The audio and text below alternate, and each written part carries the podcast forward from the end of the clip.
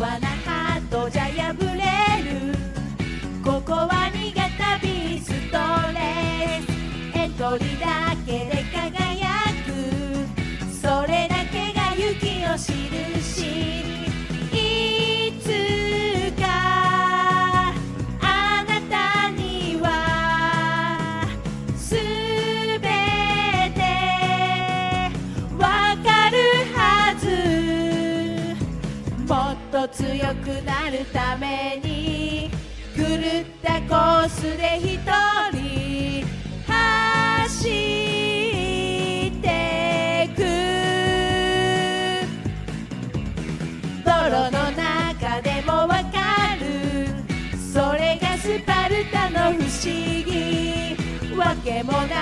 にハイテンションそれがスパルタの証それがスパルタの印女神チコチャンネル、Who am I? 親衛隊の皆様、お元気でしょうか？それでは本日も女神チコチャンネル、よろしくお願いします。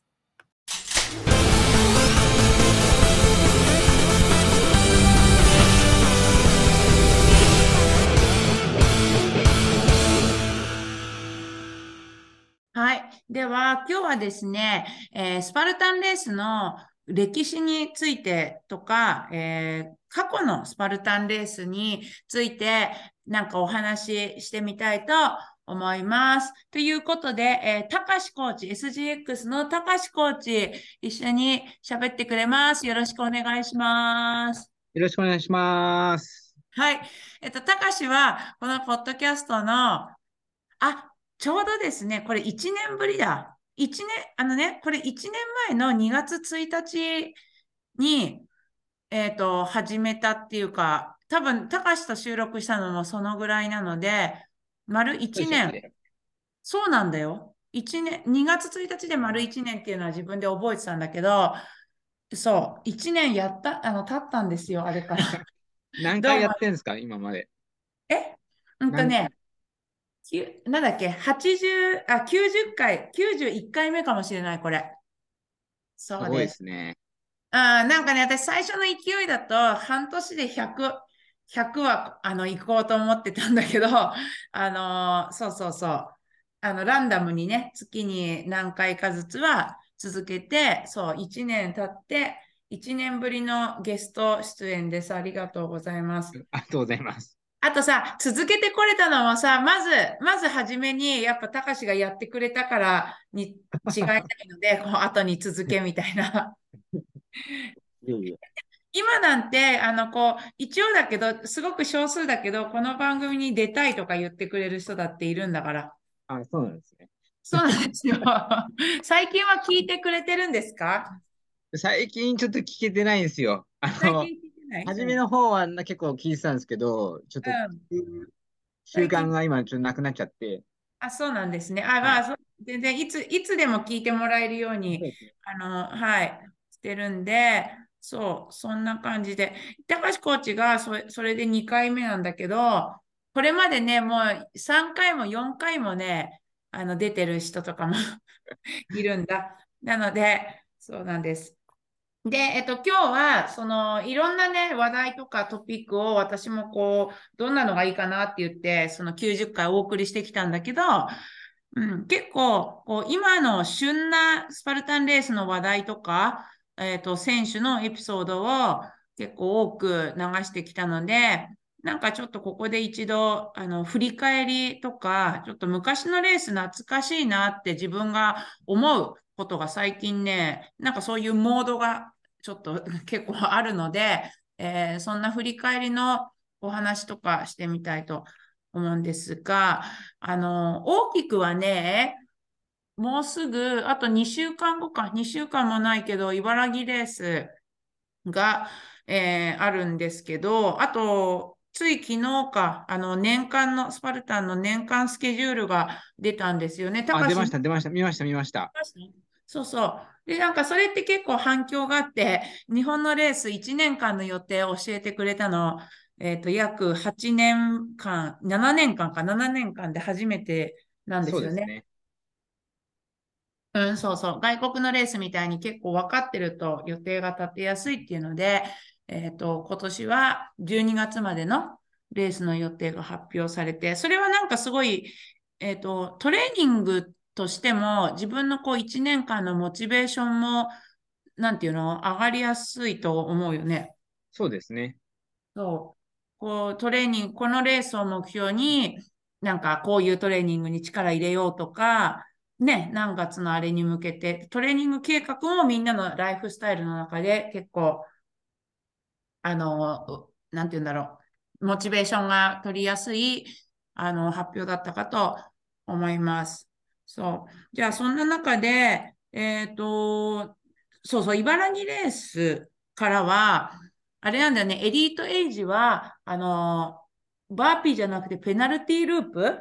はい、そうですね。走るっていうルール変更なんかがあったりして、えっと、もちろんオープンはまだ変わってないので、あの、バーピーの代表的、あ、バーピーというか、スパルタンレースの代表的なバーピーっていう種目については、あの、全然薄れてはないと、薄れては、薄れるっていうかないと思うんだけど、でも、かなりこのエリートエイジのこう競技性っていうところで、バーピーがなくなっちゃったっていうのは、あの、結構大きい要素だなって私は感じるんですが、これ、たかしはどう、どう思います？そうですね。まあ、バーピー得意な人、苦手な人いると思いますけど、やっぱりそこで、ランが速い人の方がやっぱり強くなるのかなっていうふうに思いますね、今後は。うん。だから、たかしコーチは、えっと、エイジのカテゴリーで、あの、メダルと入賞したいっていうことから、あ、昨年でもさ、達成したよね。2つ？メダル。昨年2つですね。はいはい。だから1年前のエピソードで、はいエイジ入賞を、あれ？そうだよね。目標って言ったんだよね。はい、はい、言ってましたね。おお、これ今更、今更だけど、す去年すごいじゃないですか。目標達成。一応、はい、達成できましたね。1位と3位を取ったんだよね。そうですね。はい。あ、そうだそうだって、この間喋ってたら、それで2位をまだ取ってないから、次の目標は2位とか言ってたんだよね。一応、全部させたいですね。うん。揃える、そのトライフェクタみたいにメダルを揃えようとしている、あ、そうですじ。ゃあ今年の高橋コーチはいとしては、あ、まあいいや、ちょっと話脱線するけど、あの時も言ったけどさ、その1位、1位を取ったらもう、あの、結果としてはさ、満足していいのにさ、なんでみんなってさ、そういう持ってないものに、あの、注目するんだろうねっていう話したよね。なんか、ねいつも。さ、そう、あの、メダル以外にも、こう、いろんな、あれ欲しい、人の物欲って、あれ欲しい、これ欲しい、自分はあれを持ってないから、あの、まだまだなんだとか、で、それを手にすると、今度また持ってないものを、あの、指さして、あれが欲しいって言う、言うじゃん？はいはいだから、たかしのそのメダルも1位になったのに、まだ2位が欲しいって、そういうの言ってるって私にはあの聞こえるんですが。まあ、そうです。もともと僕は、あの、収集癖があるんで、そうだよね、資格の資格とか。あ、そうです、そうです。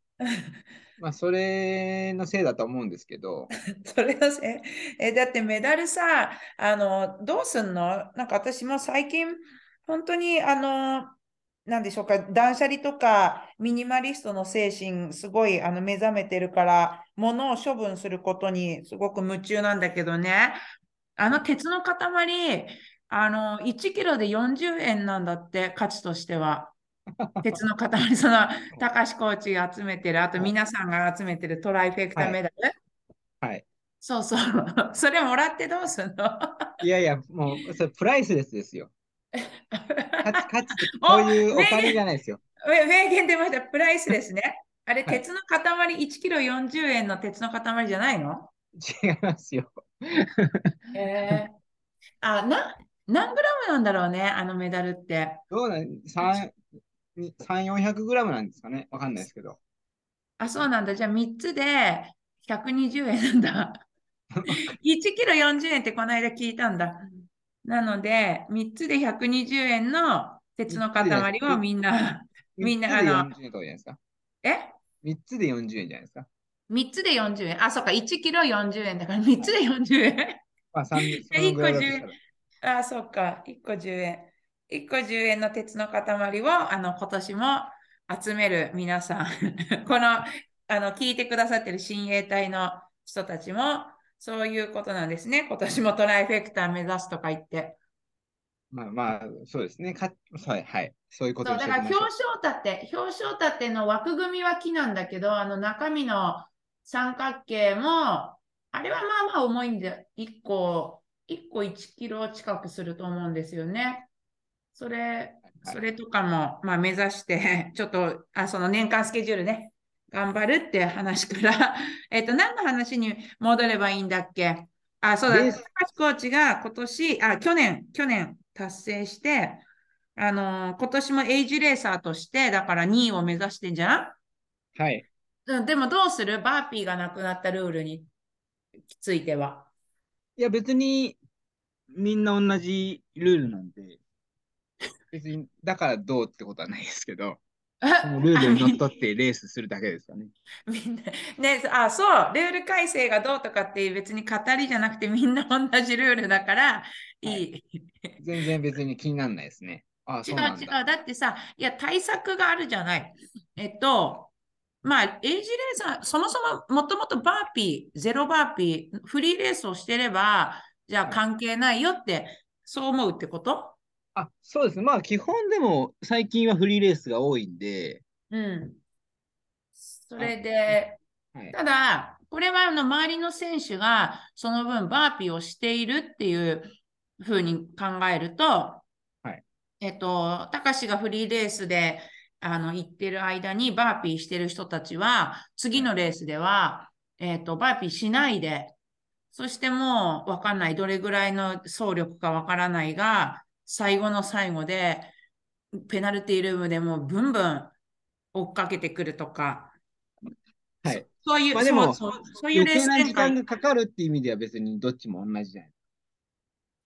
えーでもさ、バーピーをしてから走るのと、バーピーをしないで走るのだったら、これはあの、私も含め、たかしコーチもほら、陸上上がりじゃないから、うんそう、あの、ピンとこないのかもしれないが、私が思うに、そのランナーさんたちが、バーピーを挟んで走るか、バーピーなしで長い距離走るなんて、全然こう、多分スピード感とかぜ変わると思うから、そこにはく結構影響あるとうんいうのが、まあ、全体的な見解だけど、高橋は気にしてないの？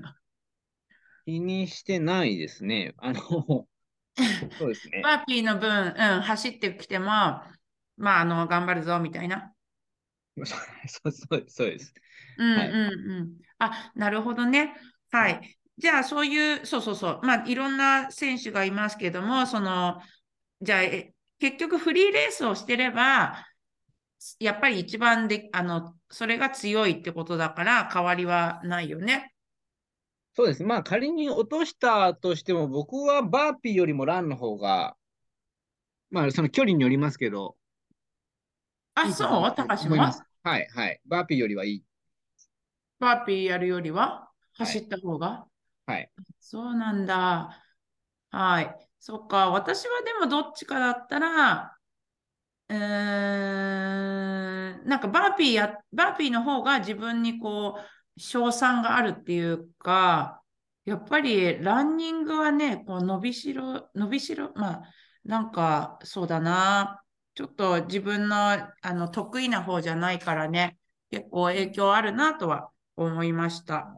まあ、そうあ感じた人もいると思うけど。うん。あとそのペナルティのバーピーをするときに、まあ、うん美智子さんなんかなんか余計に1回か2回多くやるみたいなこと言ってましたけど、うん。僕はそういうのは嫌なんでぴったり30なんですけど、えーそういうのはケチだね。一回ぐらいやれば？いやいやいやそういうのは嫌なんでって一回ぐらいやりねえ。いや、そのちょっとでもこう体力を温温存したいじゃないですか、やっぱり。一回でも？うん。1回でも。で、うんまあ、そう、ぴったり30やるんですけど、やっぱうんその後走ってて、うんち。ゃんと30やったかなとか、あ、なんかはいはい。こう、中途半端なバーピーになって、なんかペナルティにならないかなみたいな、やっぱり考えちゃうこともあるんで、そういったのがないっていうのは、またストレスフリーにもなりますよね。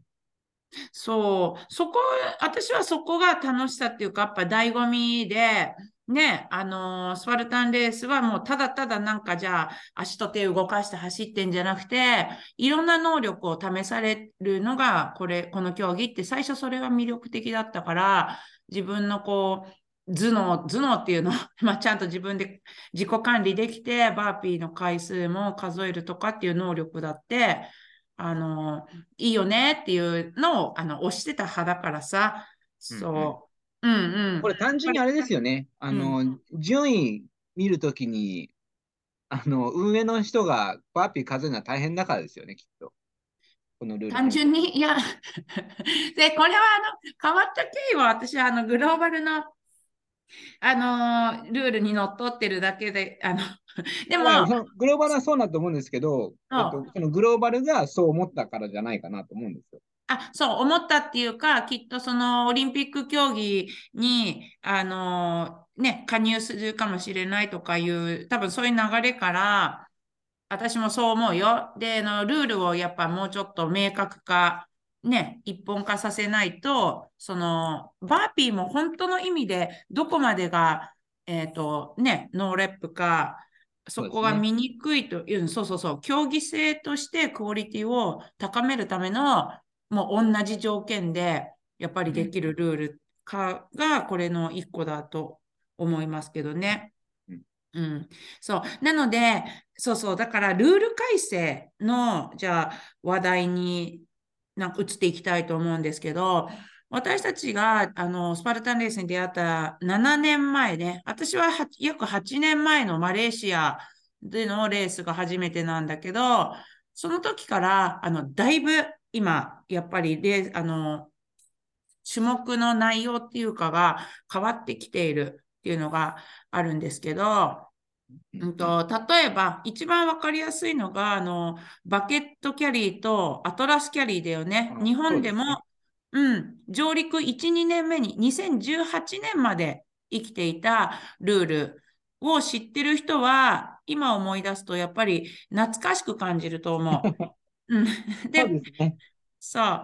なので、まずはそのバケットキャリーは、えー今のように蓋がついていなくて、えー自分で砂利を入れるね、はいはいはいタイプ。だったんですよね。なんで、空のバケツが積み重なっていて、そのバケツを取って、で、砂利の山から、えーそこの印、目印の線まで自分で入れて運ぶっていうルールでした。それ、うん、あの、なんかその時のね、こう野生、なんか自分でな、なんか手、手もさ、あの、簡単なようだけど、うまく入れ、うまく早く入れるの結構、あの、大変だったよね。そうですね。うん。で、あと、ほら、中野さんに教えてもらったの、私、大阪の中野さんに教えてもらったことで、私がすごく覚えてるのは、あれは手で入れるんじゃなくて、足、足の内くるぶしの方を、こうやって、ガッガッって書き込むようにして、あの、入れればいいんで、たくさん入れればいいんだよっていうのを教えてもらったの。手のひらで集めてるとさ、やっぱ限りがあるし、ある意味、あそこでちょっと手痛くなっちゃったりさ、手袋とかやっぱマストだったりしたよね。ああ、でも僕は全然素手でやってましたけどね、あれは。素手でやってたの？はい。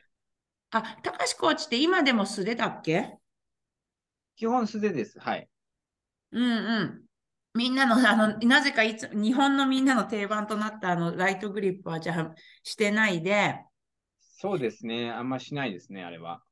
はい。え、あの時のバケツさ、だから担いじゃいけないどころか担げなかったわけだから、はい。まああれまあ辛かったですね。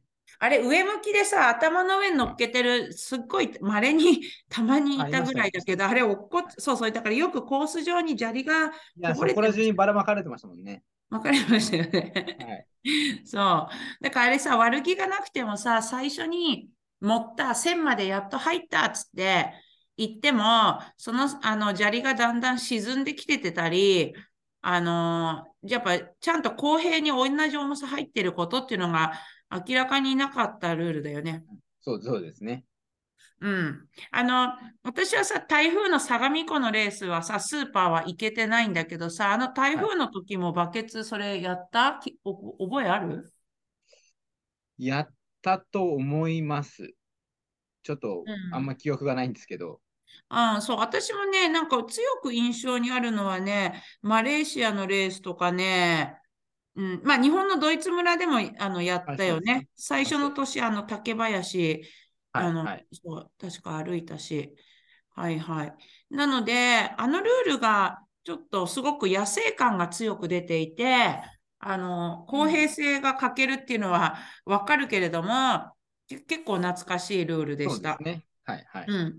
で、蓋がついちゃってから担げるようになっちゃったから、あのい結構攻略が多分難易度として下がったと思うんですが、あの、担いじゃいけない時のね、バケットキャリー、これはあの、みんなが今、ジェリー缶とかで苦しんでるに匹敵するぐらい、あの、ねずっと抱っこで、うんはい、運ばなきゃいめちゃくちけなかった。ゃ苦しかったですよ、あれ。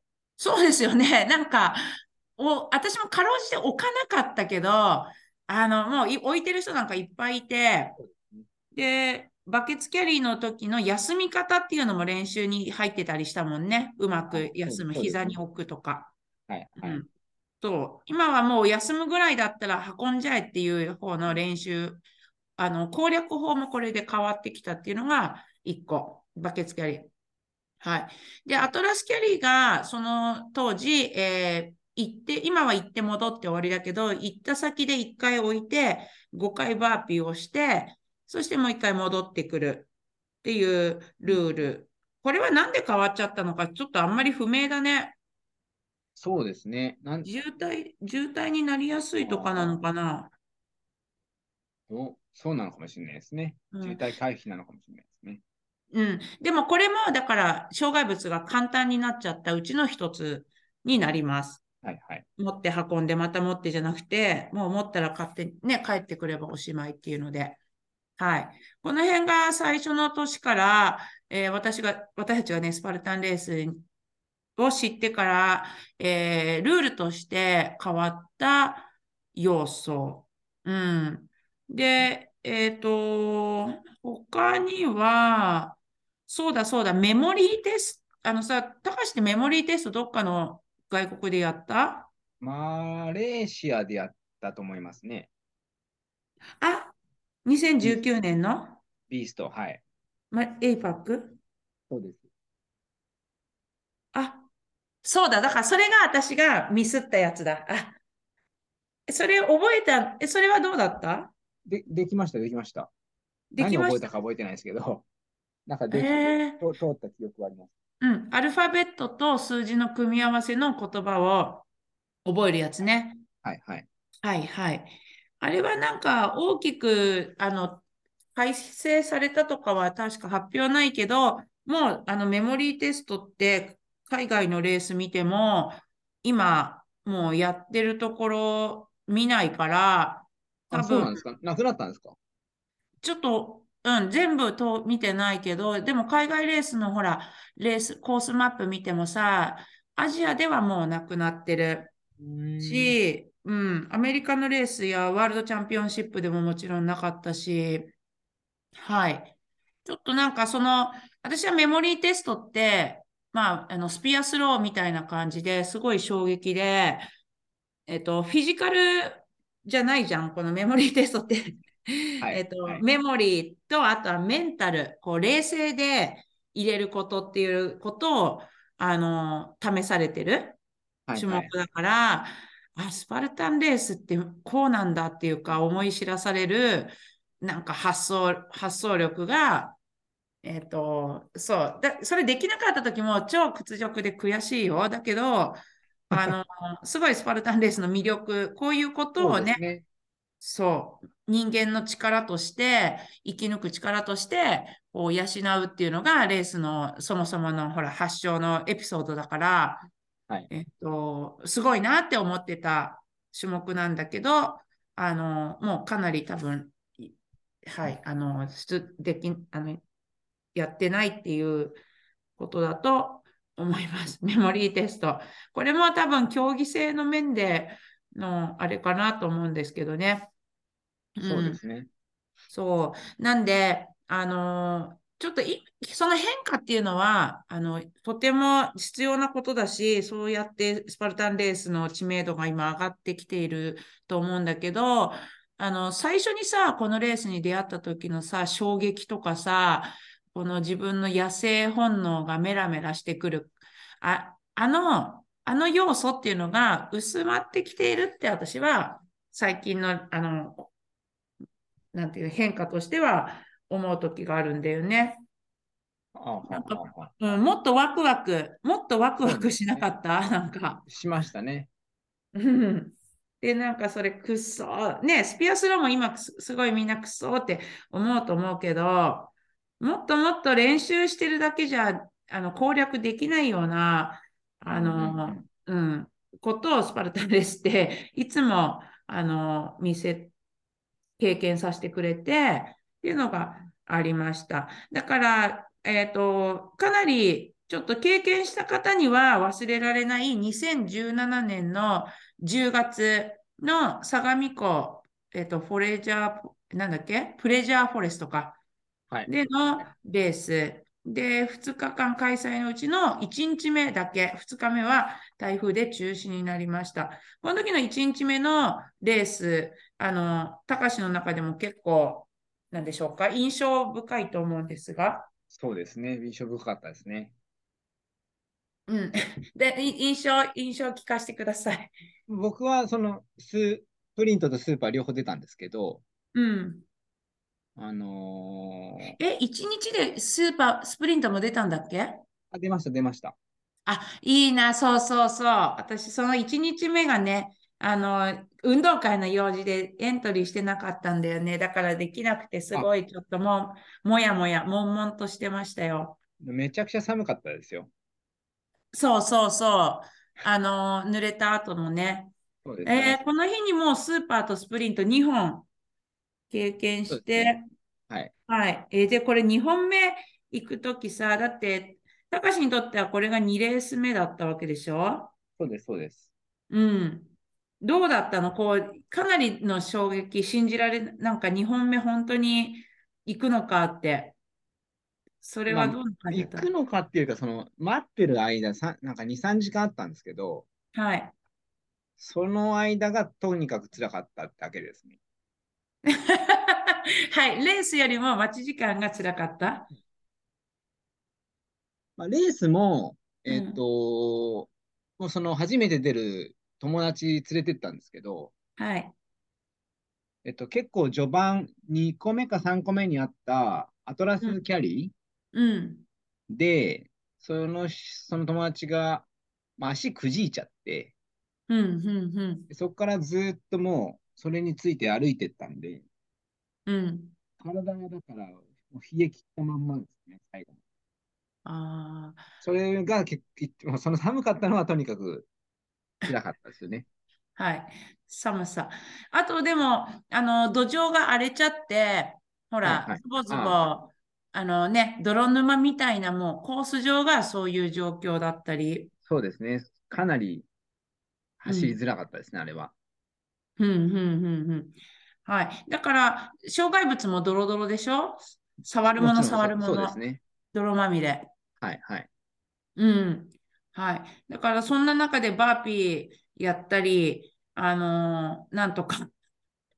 だから、この頃の、この時の、あのーこのレースを経験した時の人たちって、今でも言うよね、またあれやんないのかなって、なんか、台風の中であれをですね。やり、やりたいっていうか、あの衝撃で、やっぱ、を求めて今もまあ続けてるんだけども、やっぱなまた違ったなんか、こう、レースですよね。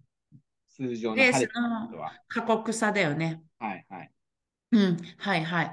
なんで、日本ではあのかなりあの歴歴史に残ると思う。あの海外レースに行くとね、あのそれなりに気候の変化とかあるので、それもいろんなことあるけども、まあ、ここ最近のスあの日本のスパルタンレース、本当に天候に恵まれているから、あまりそ。こからはもう別世界に感じるような同じレースなのにね。はいはい。はいうん。なので、えっと、そうそうそう。だから、高橋コーチも結局そういう経験があり、あら、あの、まだまだスパルタンレ、なんか、そこでスパルタンレース熱って、あの、冷めなかったわけでしょ？もうそうですね、全然、そんなことはなく。うん。でさ、そこ、えっと、コロナになる前の、今度、2018年、19年のレースでも、あの、ダンクウォールっていう水に潜る種目があったんですよね。で、そうですね。みんな、みんなさ、泥水、泥水って言うけどさ、あれ、濁った水っていうだけで、泥水ではない、ないんだけどね。まあ、だんだん汚れていくんですけどね、人が入るそれ舞い上がった、そうそうそう、まあちょっと濁り水、そうそうそう、なんかドロドロの中に入るのは、そのた相模川の台風で以外はないんだけども、まあ、あのダンクウォールがレースの中に1個あるだけで、えっと、そ、それ以降の障害物がやっぱ汚れていくじゃない？水や人の触った。はい、うんはい。だから結構モンキーバーのあのバーが、えっと、汚れてたり、濡れていたりするっていうところも、あの、障害物の難易度にかなり関係してたと思うんだよね。そうですね。まあはじん？初めの時だけど、ドイツ村、ダンクオールの直後にモンキーバーでしたよね。あ、それね、私覚えてます。2018年のドイツ村です。5月、2018年。うん。それで私が自分があの初優勝した時なんだけど、まさにその逆転劇が起きたのが、女子のエリート女子の中でね、逆転劇が起きたのが、それだったから 覚えてるの。やっぱりダンクオールの後、みんな慌ててモンキーバー触って落ちちゃってね、そうそう、自分だけがなんか真剣に手をずっと拭いて乾かしてから、あの、やったんだよね。そううんうん、やっぱいいよ。だって、その時みんながバーピーしてるのを、その横目にですよ。そういう状況で追い越していくわけ。はいだけどやっぱり新ルールだとね、そう、とりあえず落ちたけど、もうその選手また先にとっとと走っていくわけでしょ。ああ、はいはいはい。うん、そうなんだよね。だからちょっとそういうレース展開にも今度変化が起きていき、うん、それで言ったらその過酷さがね、いろんなエピソード、そのならではのエピソードが生まれてったのが、ちょっとこのこの頃のレース、あとみなかみレースも天気悪かったし、あそうですね。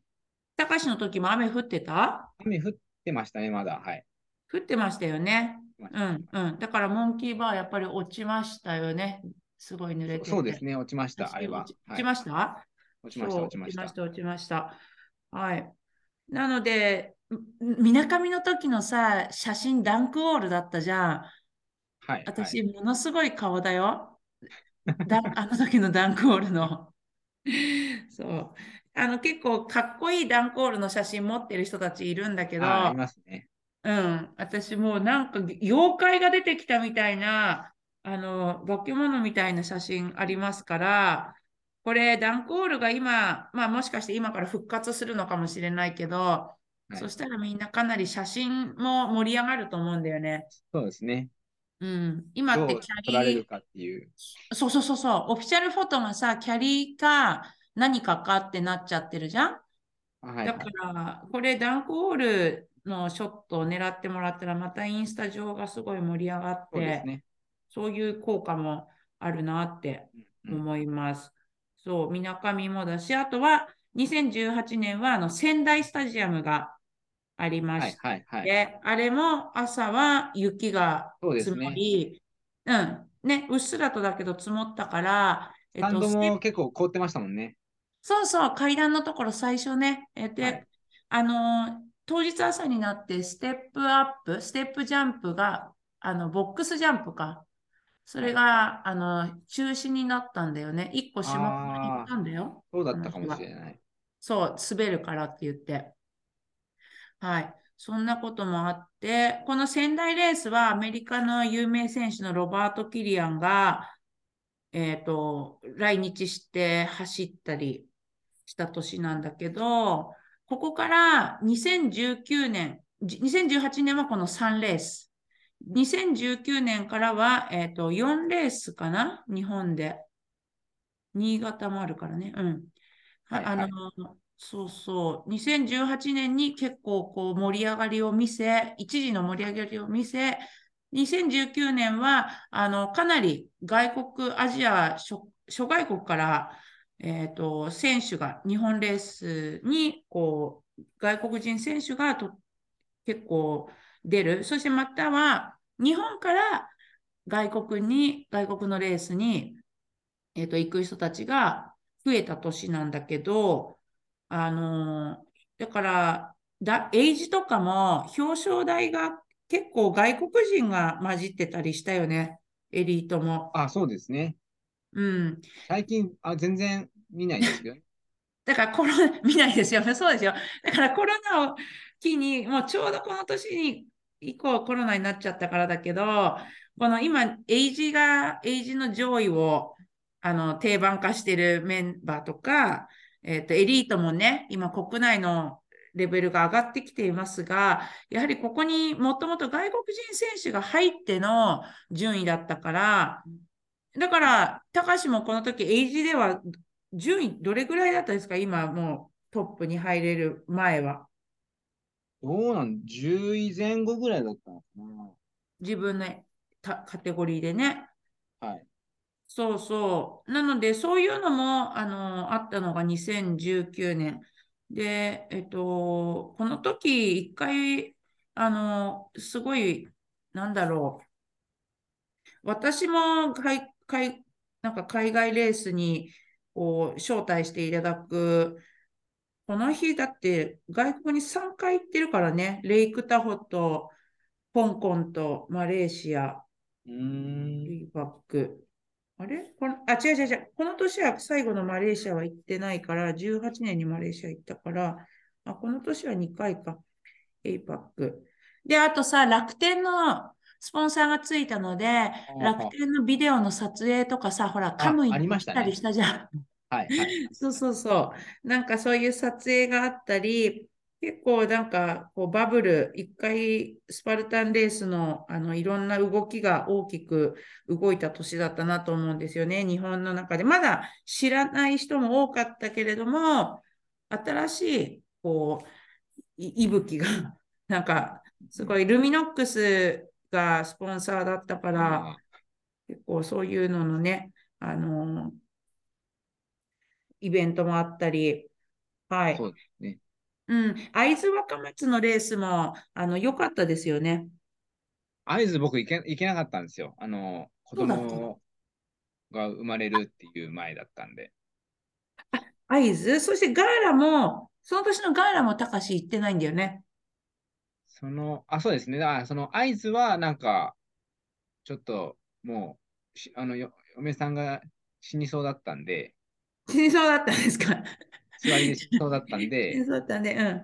ちょっと断念して、で、そしてガーラの時に予定日が近いからってなって、そうです、そうです、そうです。そっか。あ、じゃあ私がその2019年は自分の中ですごい忙しくなったってイメージがあったんだけど、高橋にとってはレースとしては、えっと、その辺はお休みレースだったわけですね。。多分ドイツ村と、えっと、トヨタうん。スタジアムしか出てないですね。あ、そうなんだ。その間に、じゃあ、あの、これ私がじゃあ自分があっち行ったりこっち行ったり忙しい、忙しかったっていう、あの、印象があるので、なるほど。あの、高橋も仙台レースは、だってその死にそうだったお嫁さん、一緒に出場しましたもんね、仙台レース。一緒に連れて行きました。そうだそうだ。で、ドイツ村の時は、あの、一緒にお母さん、お母さんと来てたじゃん、応援に。わかる？ね。そうそうそうそう。高橋のお母さんと、えっと、高橋の奥さんと私がトイレで遭遇したっていう、ドイツ村の。そうだ。知らないですけど。そうだよ。なるほど。はい。じゃあ、そんなことがあって、えっと、コロナになっちゃったから、2020年の2月に本当は沖縄レースがあのはいはい発表されてたんですが、それが延期、延期、延期と。うんうんうん。うん、で、延期が続いて、2020年は、えー12月に静岡レースが、静岡の、それスタジアムレースだったのかな？普通のスプリントだったのかな？あの、オープンだけの、あの、開催でね。あそうでしたね。あの、はい。え、で、それ、高橋出てる？静岡出ました、。出ました。出ましたっけ？はい。うん。そう、オープンの開催があり、そしてだんだん、あのー近年に、近年に近づくと、まあ、ご覧の通りの盛り上がりなんですけれども、でも、いまだにさ、ダンクウォールが復活してないのと、うん。あと、バーブドワイヤークロールが、えっと、コロナの設定だとちょっとこう高めなんだよね、そうですね。高さが。うん高いで。すね。そうそう。だから今、そのバーブワイヤーの攻略法、こう通り方、くぐり方も、えっと、何パターンか、あのい、いいよというのがされてるけれども、でももっともっとそもそもの、あの、もっと低い設定だったら、その動きできないよっていうのとはいかはいあるよね。あります、あります。うん、その動き無理だよっていうのとか。あと、最初のレースはもっと土壌がわざと水浸しになってたり、ああ、そうですね。そうそう。それのちょっとやす、あの、環境にもアドベンチャーな感じがあったんですが、えっと、コロナの影響もあり、結構なんかクリーンな、いいスパルタンレースって、こう、私は野蛮さがすごく魅力だったんだけども、あの、だんだんクリーンな感じになってきている。どう思います？そうですね。最近のレース後は選択が楽ですからね。そう、選択、そうそう、そうだね。本当に選択までがスパルタンなんて、ねあの言葉が残ったぐらいなのに、2時間ぐらい風呂で洗ってましたからね。あ、わかる、あのさ、足でふみふみする、して、どどうやって？手で洗ってんの？でいや、もういろいろですね。手疲れたらやっぱ足も使いますし。うん、お風呂に溜めて、ジャブジャブジャブジャブ、そしてまた流して、そしてまた足で踏み踏み踏みを何回も何回も繰り返して、そうですやっと水が濁らなくなったら、なんか洗濯機濁らなくならないんですよね。もう最後諦めますけどね。でもまあ薄くななるまでははいはやって、で、洗濯機に2回か3回回して、あ、洗濯機入れるんですね。最後は洗濯機だよ。なんか、ちょっともう残るかな。他のについたら嫌だなと思って、もうそのまま乾かして、うん。一回着ちゃいますね、僕。それで。えでも残り、それじゃあ汚れが別に残ってることには変わってないよ。だ最後別に他のと別でく別でいいんですよ。他のカラッカラになったらでもなんか飛んできそうじゃないですか。飛んできそう？え？あのうん。濡れてるからくっついてるものもあるわけで、乾いたらなんか、叩いたら、それ別に勝手なに、それは乾いて叩いたらなんか。か飛んできそうな気がして、一回乾かし。私はそんなあの感じは分かんなかった。そんな選択のプロに聞いた方がいい。だって、えっと、大体2レース、あの2018年から私も、えっと、全レース、チーム出走してるから、2セットあるわけ。汚れたものが。うん。ドロドロのが2セットあるから、多分それはあのいいいんですよ。洗濯機でその2セットをご他のものは入れずに回せば。あの、選択できたって、本当にその選択、今、今は確かに懐かしいものの一つですね。そうですよね。うん。会津若松のレースとかさ、あ、まあ仙台レースもか、ちょっとこう、綺麗なレースが続いてたから、そう、うん。まあ、雨降ったらまたドロドロになるんでしょうけどね。バーピーしたり。でも今の設定ではそこまではやっぱならないですよ。バーブワイヤーもあんまり這いつくばったりしないし、ねうん。なんか、そう、そうですね。そういうのが懐かしいなって、選択も懐かしいなっていうのは、あの、かなり思う。で、これね、あの、最近のスパルタンレースだけをしてる人は、あの、やっぱりよく聞く話で、へーって思うと思う。そして、あの、スパルタンレースって何ですかって数年前に聞かれたら、あの泥水の中をどうのこうのって大体説明の中に泥水入ってくんだけど、あの、今はそんなのない、ね、スパルタンレースってなんか走ったり登ったりして、いろんな運動の能力を試される障害物レースとか、やっぱ今説明するとしたらそういう感じだよね。そうですね。確かに。うん。前は とにかくドロドロになるみたいなのを説明をしてた気がしなくもないですけど。うんいや、なんか、なんかそればっかりになってたよね。あの、相手の認識も、スパルタンレースって言ったら、ああ、あの泥のやつって。そうですね汚れるから嫌だってよく言われてましたもん。うん、だから実際はじゃあちょっと待ってレースなんだけどあのただのドロンコ遊びっていうような伝わり方って結構あったよね。そうですね。ドロンコそんな遊びそ。んなイメージがあったと思います。はいはいはい。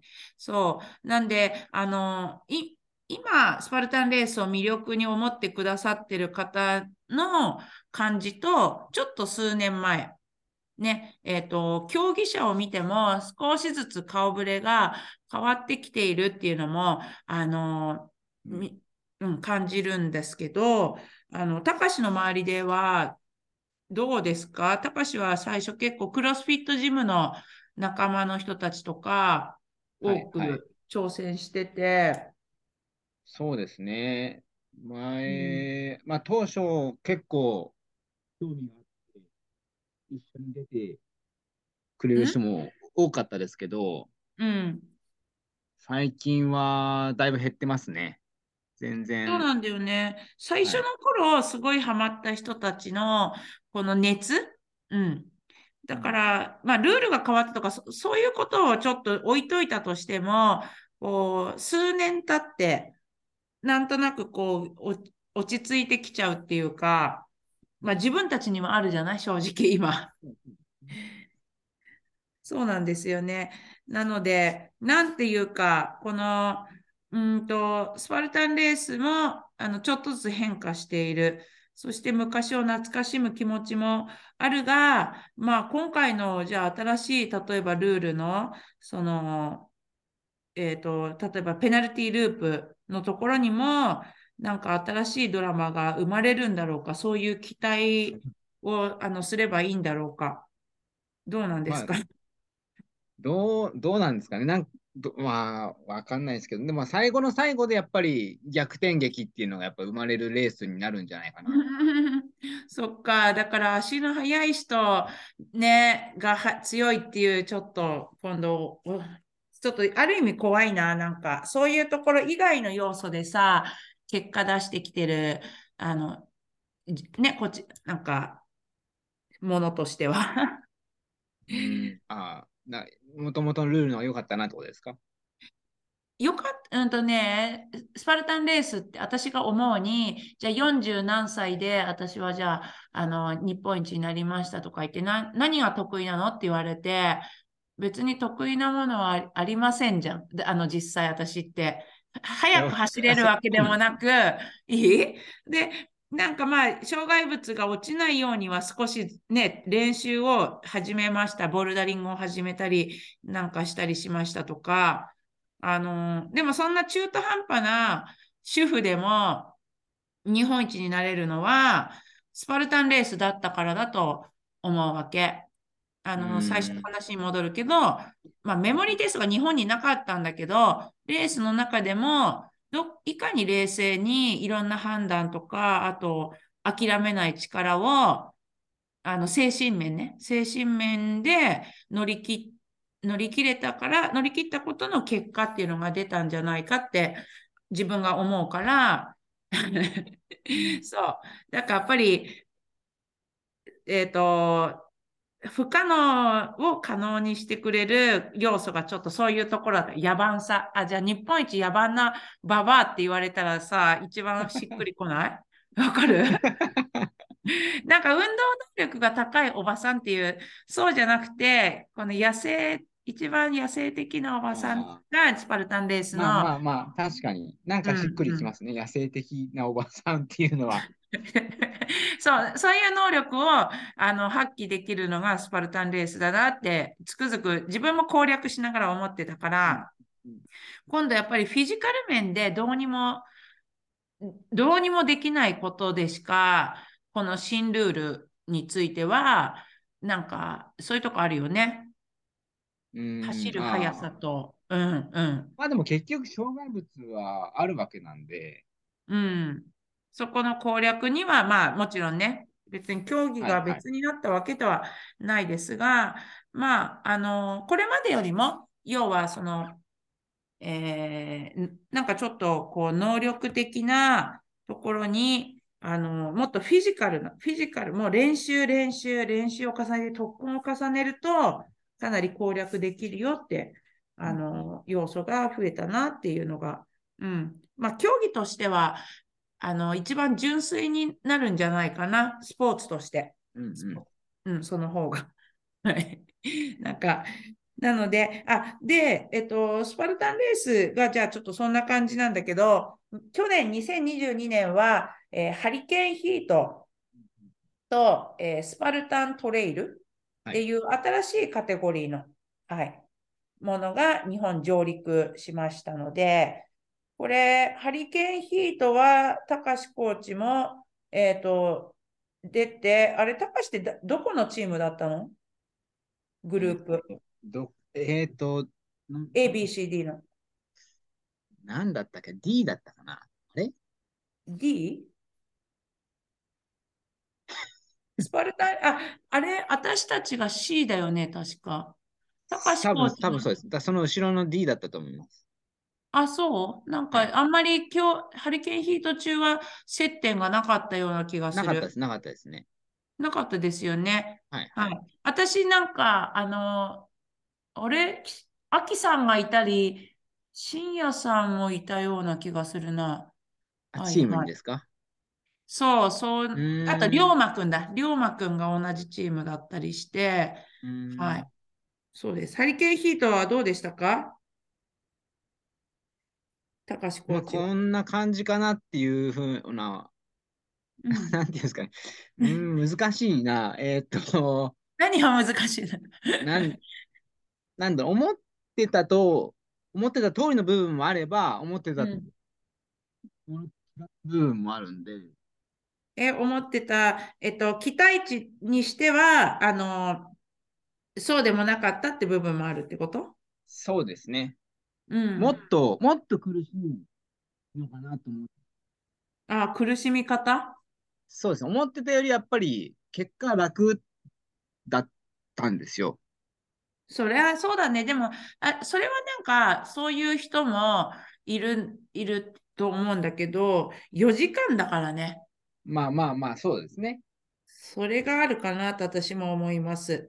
これが12時間カテゴリー、24時間カテゴリーって続くのがこのレースなんだけまあどじゃあさ、これが、えっと、トライフェクターの中のスプリントだとする。でも、スプリントはスプリントの辛さがあるからね、スパルタンレースでは。うん。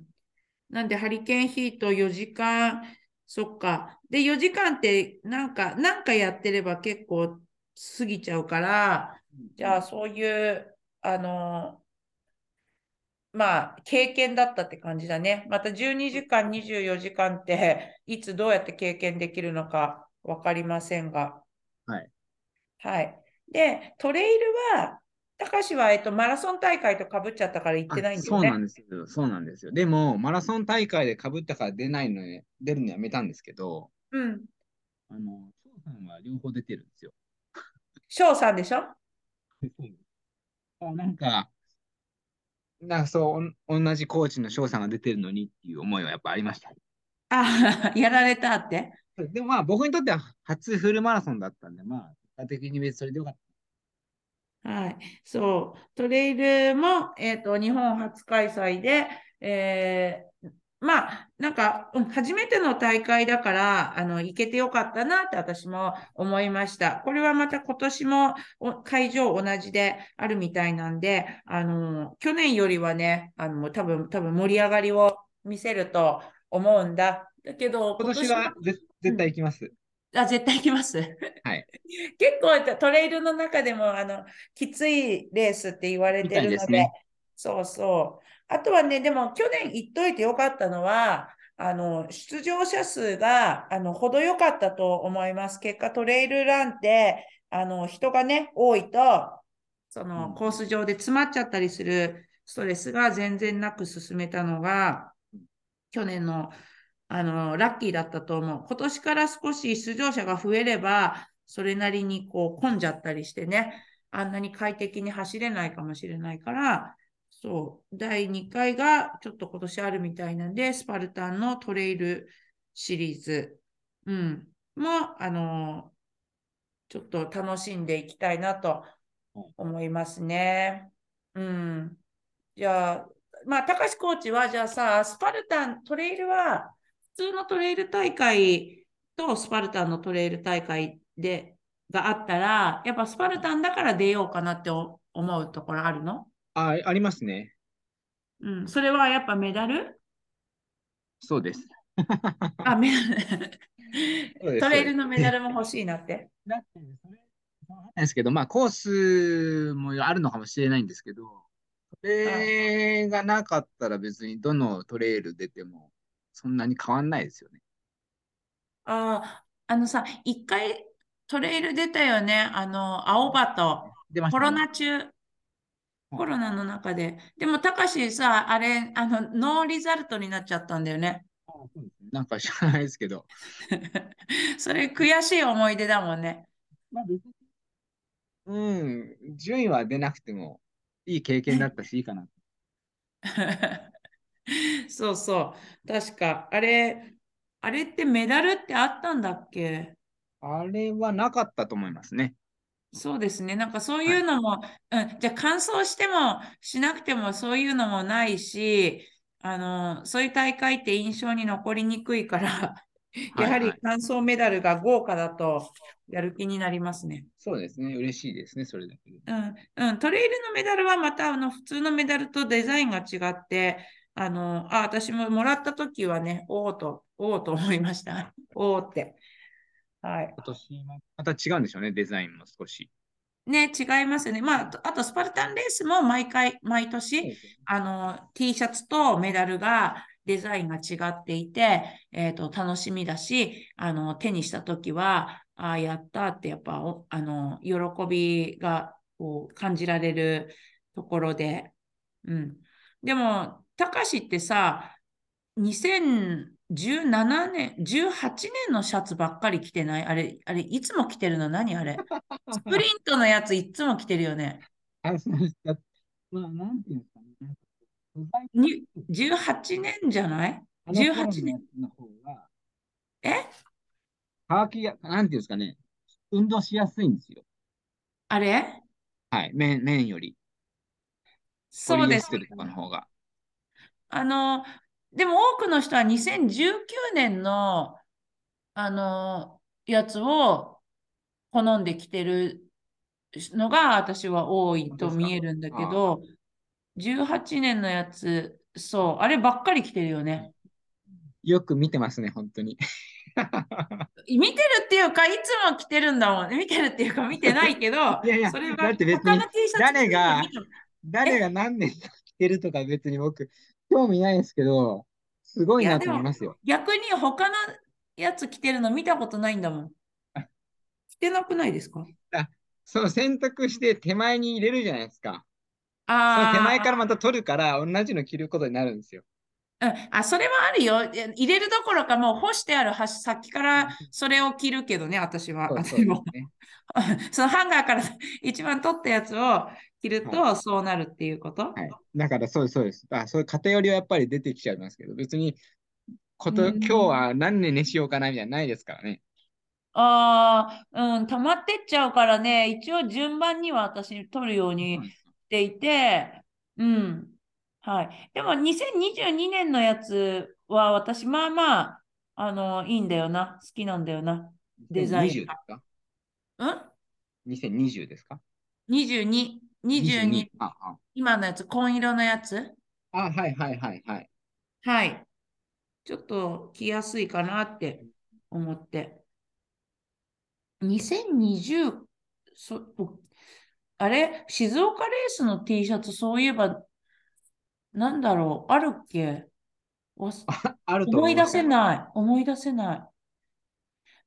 あのさ、そういえば、2000何年かっていうの T シャツにもう入ってないんだよね。ああ、そういえば最近入ってないですね。ね。そうそう、それを思ってました。えー使い回せるようにかな。私もそう思った。えコロナの時に作った T シャツが余っちゃうか、余っちゃって、そうなったのかなとか。あ入れてのほしいですけどね。あとね、私が2021年かな。21年に、20年もか、あの、もらった、えっと、表彰立てね、その21年のところだけね、こうなんか上張りされてるっていうか、きっと20年につく使おうと思ってたやつなんを、なんかメ、メッキでこうやって21年バージョンにしてあるっていう風になってるんだよ。メッキで？あ、そうなんですか？なんかその金属のほら、彫り物みたいになってんじゃない、はいはいはいはいはい。うん、そうそう、21年のだけ、その年号のところを上から貼ったみたいになってて、きっとコロナの年でそういういろんなもの余っちゃったんだなっていうのが ありましたね。はい。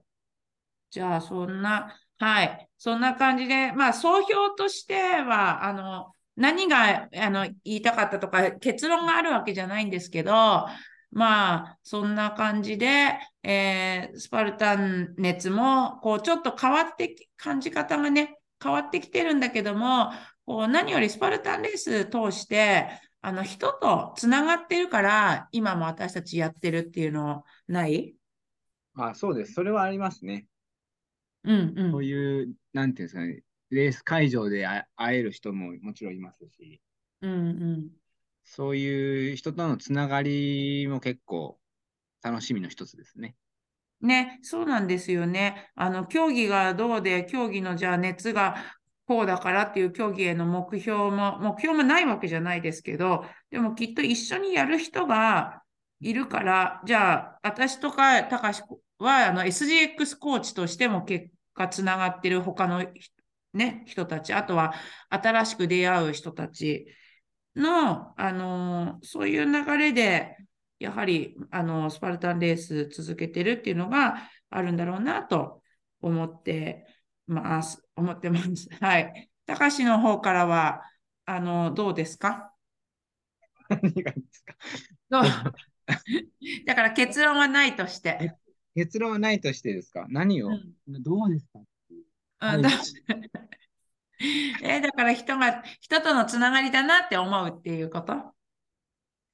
ああ、でも、まあ、僕自身は、まあ、もちろん人とのつながりもすごい大事ですけど、うん。やっぱり自分自身がレースそのものを、まあ、今までと同じように楽しんでいきたいなって思思ってるので、うん。はいはい。あ、まあ普通にね、自分の体が健康で動く、あの、まあ運動のモチベーションの一個だから、そうですね。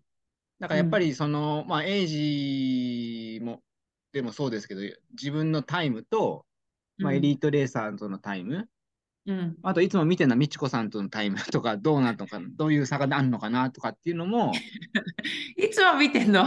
いつも見てますよ。美智子さんに勝ってるか勝ってないかなとかっていう、見てますよ、毎回。え、それ初めて聞いたんだけど。うん見てんだ。じ自分のタイムを見て、見てもないんだけど。高橋のタイムを見たことないわ。うん。そうだったんですね。美智子さんとのタイムの比較をしていくですね。次のレースも。そうしてます。あ、でも次はもうオープンでしか出ないんであれですけど、エイジで出るときはいつも気にしてます。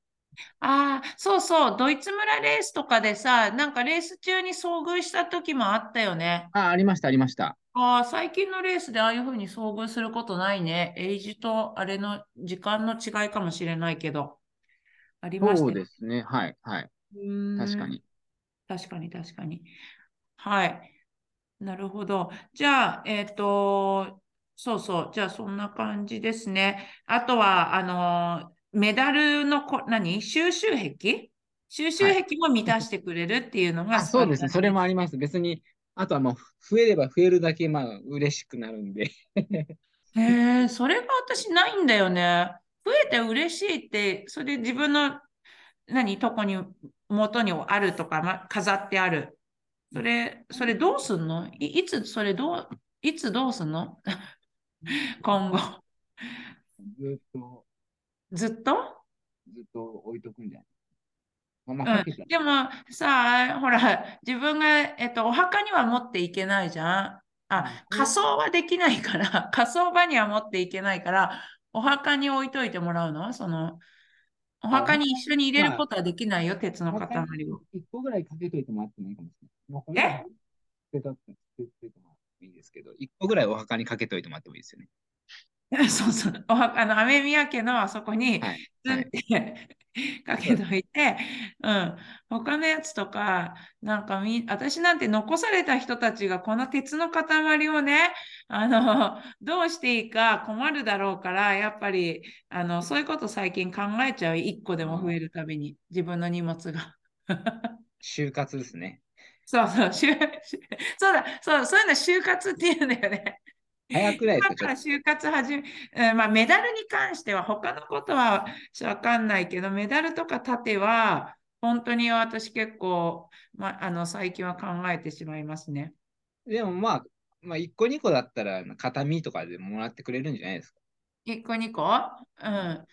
そう、本当だ、こういうのってさ、人ももらってはくれないし、ね、いいな、すごいなっていう割には別にあの一番人にもらってもらえないものの一つじゃん。まあ、もらっても意味ないですからね、あんまり。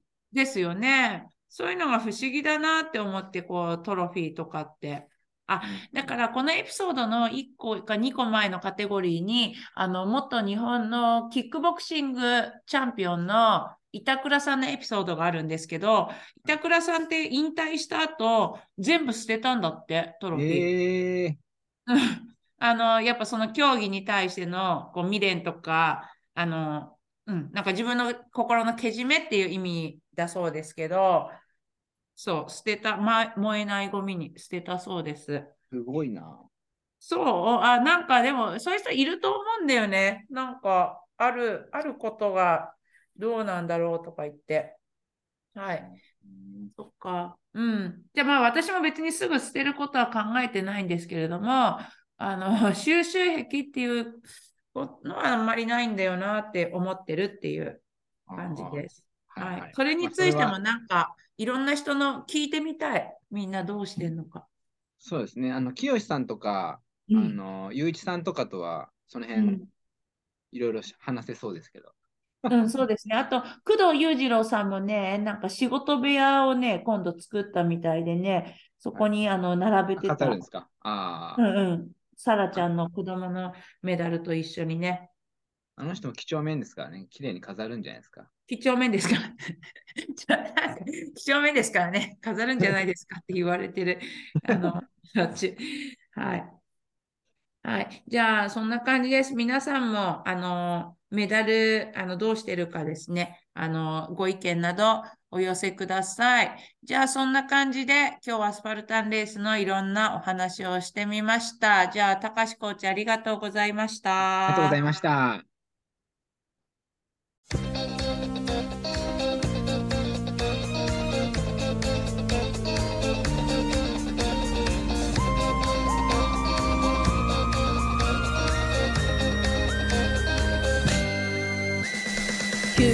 走りたくなって外に飛び出してなんでなんでなんでどんなにできるからってやりすぎちゃうとね筋肉痛がきたりでそれがなぜかスタートラインに立つと